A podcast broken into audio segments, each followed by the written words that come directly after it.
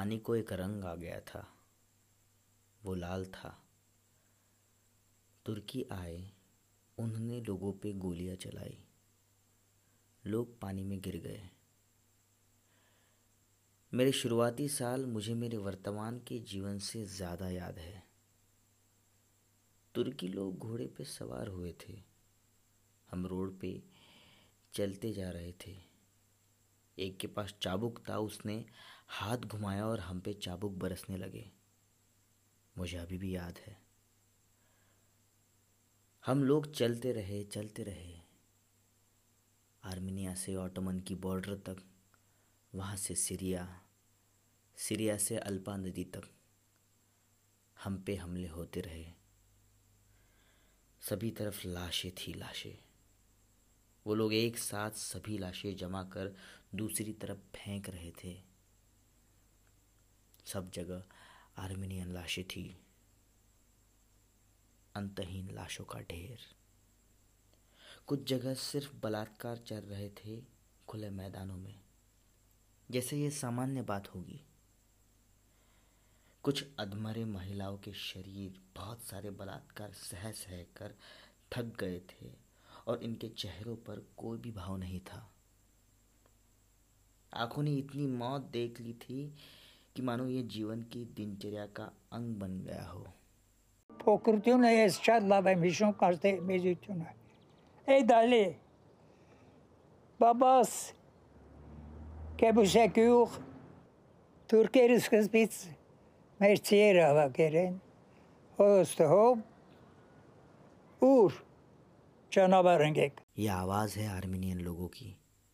जिन्होंने world war one विश्व युद्ध एक बहुत करीब से देखा है।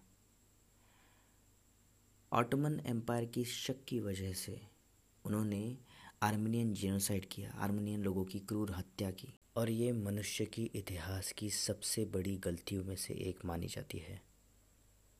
आर्मीनियन जेनोसाइड मैं सौरभ ठाकरे आपका स्वागत करता हूँ कहानियों की इस दुनिया में। वर्ल्ड वॉर वन की इस कहानियों की श्रृंखला में हम एपिसोड 10 पे है और 1915 जो वर्ल्ड वॉर वन के चार साल में से दूसरा साल है, उस पड़ाव पे है। और आर्मीनियन जीनोसाइड आज का एपिसोड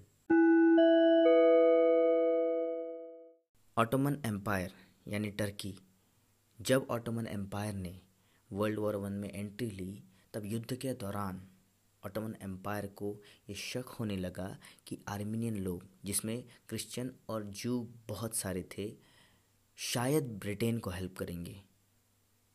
और ब्रिटेन का ऑटोमन एम्पायर में एंट्री होने से पहले ही उन्होंने लॉ ऑफ़ डिपोर्टेशन जारी किया।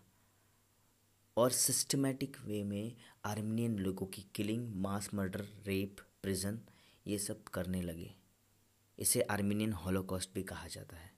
ऑटोमन एम्पायर यानी रिपब्लिक ऑफ़ टर्की एक इस्लामिक साम्राज्य था और 1915 से लेकर 1923 तक ये आर्मीनियन हॉलोकॉस्ट चला, जहाँ पे आर्मीनियन कंसंट्रेशन कैंप बनाए गए। बड़े बड़े कैंप बना के वहाँ पे आर्मीनिया के लोगों को भेजा गया और वहाँ पे बहुत सारे, बहुत सारी किलिंग्स बहुत सारे मास मर्डर होने लगे।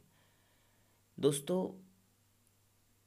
ऑटोमन एम्पायर बहुत सालों से तकरीबन ईस्वी सन बारह सौ ट्वेल्व हंड्रेड ए के वक्त से ऑटोमन एम्पायर है और आर्मीनियन लोग 700 साल से ऑटोमन एम्पायर में रह रहे थे और वहाँ के मुस्लिम लोग आर्मीनियन सिटीजन्स को सेकंड क्लास सिटीजन्स कह के पुकारते थे।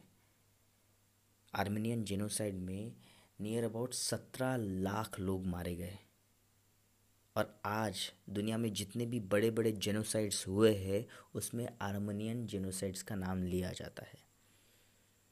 दोस्तों ट्वेंटी फोर्थ अप्रैल 1915 जब ये आर्मीनियन जेनोसाइड एक्चुअल में ऑफिशियली शुरू हुआ था, उसे आज भी रेड संडे कह के पुकारते हैं, जहाँ पे ऑटोमन एम्पायर या टर्की ने आर्मीनिया का जो एरिया है, वहाँ से लोगों की डेथ मार्च निकाल के सभी लोगों को पैदल चल चल के उन पर हमला किया, उनको निकालने की कोशिश की और मार के किलिंग, रेप कर कर के उन्हें सीरियन डेजर्ट, सीरिया सीरिया का रेगिस्तान तक धकेल दिया। आज भी टर्की में, प्रेजेंट डे टर्की में अगर ट्वेंटी फोर्थ अप्रैल 1915 के दिवस को शोक दिवस अगर मनाया जाए तो टर्की उसे सज़ा देती है, उस व्यक्ति को सज़ा देती है। क्योंकि टर्की का आज भी ये मानना है कि आर्मीनियन जेनोसाइड हुआ ही नहीं है और वो मानने को तैयार नहीं है। लेकिन आर्मीनिया और पूरी दुनिया को ये मालूम है कि आर्मीनियन जेनोसाइड एक्चुअल में हुआ है। उसका ये कहना है कि इतिहास में आर्मीनियन जेनोसाइड नाम की कोई चीज़ ही नहीं हुई है। और टर्की में अगर कोई व्यक्ति आर्मीनियन जेनोसाइड के तरफ़ कोई बात करे तो आज भी टर्की गवर्नमेंट उसे जेल में डाल देती है। और आज भी टर्की और आर्मीनिया के बीच बहुत तनावपूर्ण वातावरण है। तो दोस्तों, देखिए 1915 में जो चीज़ हुई थी, आज 2020 में भी आर्मीनिया और टर्की के बीच में वो प्रॉब्लम्स चल रहे हैं। तो दोस्तों, ये थी आज की कहानी। इसकी आगे की कहानी अगले पॉडकास्ट में। तब तक के लिए खुश रहिए। और दोस्तों, और एक चीज़ मुझे बतानी है कि मैं बहुत ज़्यादा खुश हूँ ब्लेस्ड हूँ कि आप सब लोग मेरी सभी कहानियाँ रेगुलरली सुनते हो और मुझे बहुत एनर्जी मिलती है ये सब चीज़ों से कि क्योंकि मुझे पर्सनल मैसेजेस आते हैं और मुझे बहुत अच्छा लगता है कि ये कहानियाँ आप तक पहुँच रही है। ऐसे ही एक व्यक्ति जिनका नाम है रोहित मालविया, उनके लिए ये आज की कहानी है और उनके जैसे सभी के लिए जो रेगुलरली मेरी कहानी सुनते हैं। तो मेरा मन से आपको धन्यवाद है। आप ऐसी ही मेरी कहानियाँ सुनते रहिए, खुश रहिए क्वारंटाइन रहिए। धन्यवाद।